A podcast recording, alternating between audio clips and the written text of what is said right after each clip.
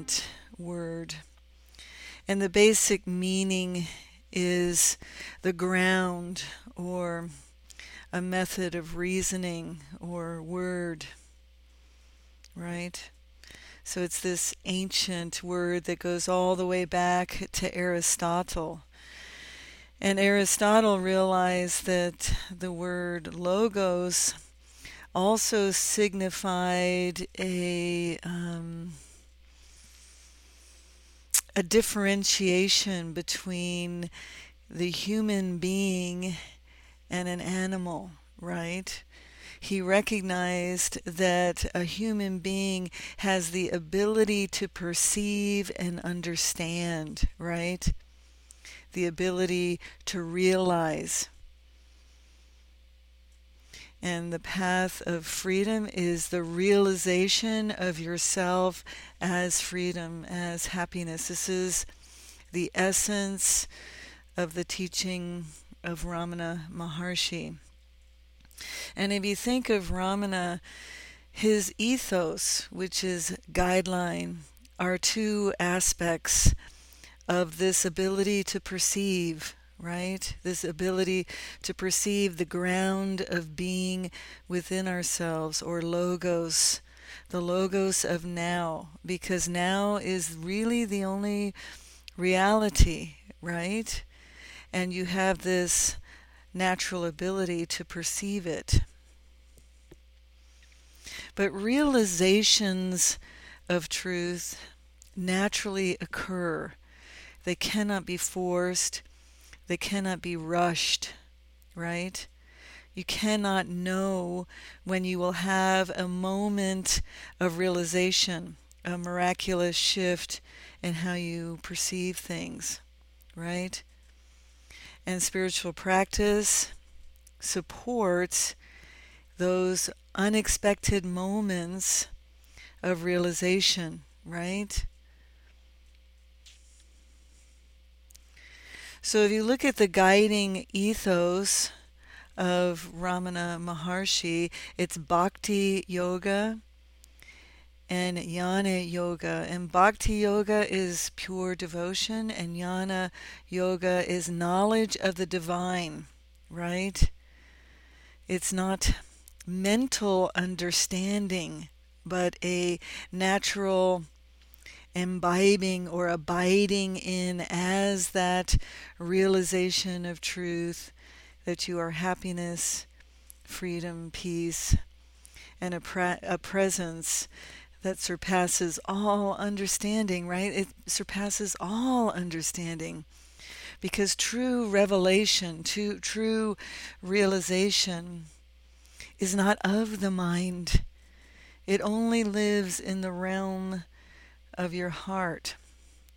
So the logos of now, or as Papaji would say, allow now to be your master, right? If now is your master, the guiding principle or the ethos is silence, right? And this is really the ethos, the ground of being of both bhakti yoga and jnana yoga is silence silence and self inquiry is what uh, enables us to perceive, which is what Aristotle recognized as logos this ability to recognize for yourself. It is the direct recognition of yourself as this living truth of happiness and freedom that is the essence of the great pointing that Ramana Maharshi represents, right? And those are his very simple and immediate guidelines devotion of God, the knowledge of God, right? And the all pervasive silence that is God. We tend to think of silence as the absence of sound, but the silence of God is all pervasive. It's here whether it's quiet or not, right? This is the ethos of Ramana Maharshi is silence. So when you think of now, it certainly is the only reality because anything held in mind, whether it's the past or the future, right? And even if that's infused with feeling, now truly is the only reality. And when now is your master, then there's no need to focus on the past and there's no need to worry about the future because both are recognized immediately as non existent. Right? And when you give your full attention to this moment, a natural happiness arises because any past memory that takes you to the past or leads you away from this moment only leads to suffering. And this is why Papaji referred to the past as digging in the graveyard and that mind is past. So anything held in mind is past, including the most profound revelation of truth, right?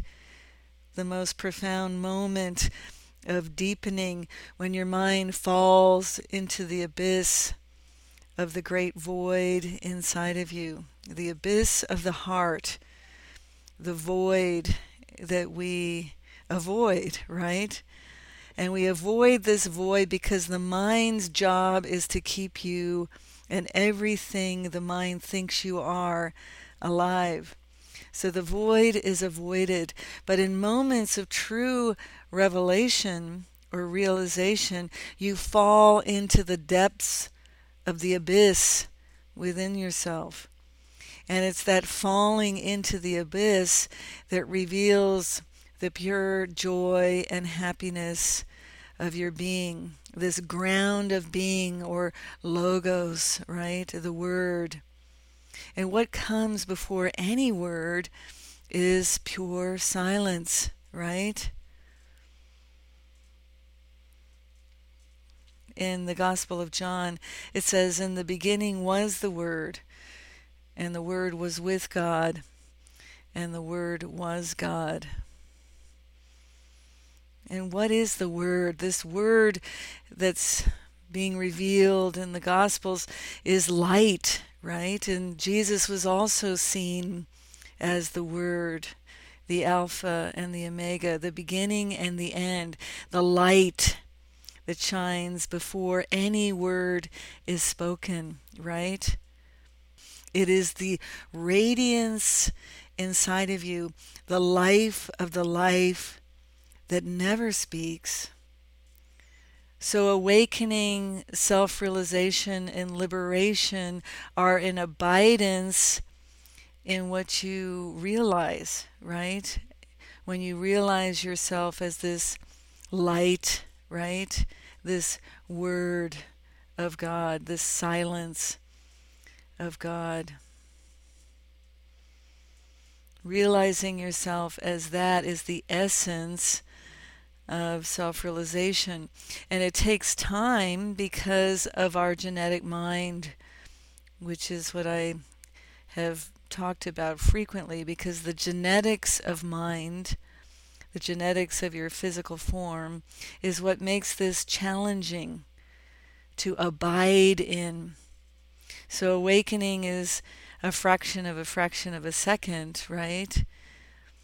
Liberation from this genetic mind takes time and it's a burning through the egoic identification that enables you to abide in yourself as freedom, as truth, as happiness, right? There's an abidance in your realizations as you deepen in truth, right?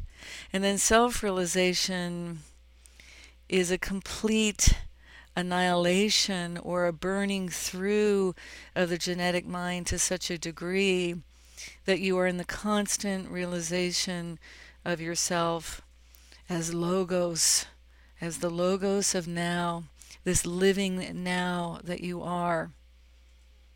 So the truth is, you are this living presence, whether you're aware of it or not, whether you are awake or asleep, whether your mind is wandering around, whether you're confused or sad, angry.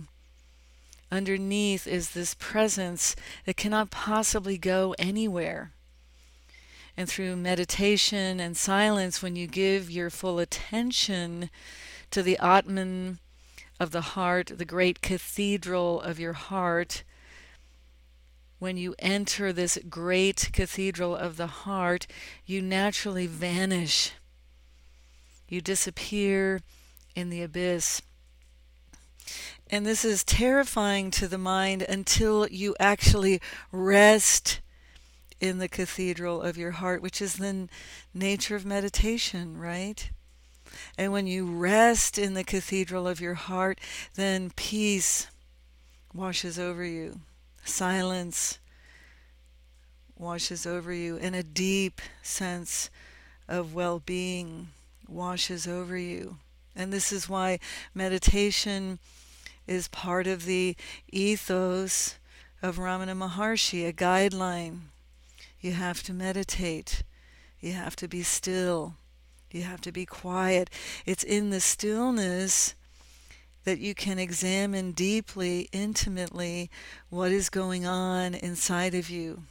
What is the conversation in your head all about? And why are you believing it? You can stop believing it, right?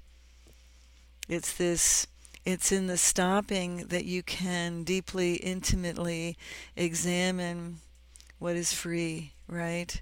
And what isn't free, what leads to bondage. And it's in recognizing how you suffer that you can break free from your suffering. And freedom is now. It's always now. You will never find it in the past. You will never find it in your thoughts, and you will never find it in the future. So, the primary ethos of Ramana Maharshi is this moment, right now, right here. And this is what keeps your inquiry fresh is the eternal living moment of now that you are. Not as a practice of staying in the now, but recognizing yourself as this living, eternal now is the ethos of Ramana Maharshi. It is the logos of now, right? The silence before the word, right? And the Word was God, right? But before the Word is the supreme silence.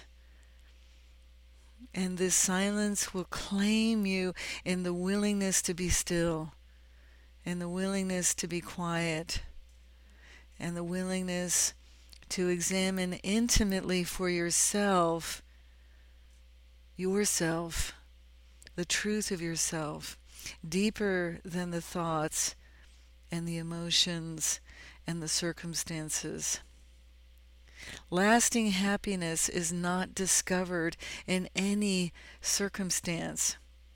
Even in moments of sublime realization, those realizations dissipate and fall into the past. So the living now is the wellspring of freedom that's alive in your own heart, and only you can take a deep drink of this eternal spring, right? It is the great waters of life. And when you drink of this great water of life, you will never thirst. You will never be longing for God or freedom. It's the end of the search when you take this deep drink of the living waters of your own heart. This is the source of eternal happiness that is alive within you, and it will only be discovered now, in this moment, truly, now is the only reality. Why not be selfish and drink deeply of this? Thank you so much for listening. This is Koshi, and I'll be talking to you again soon.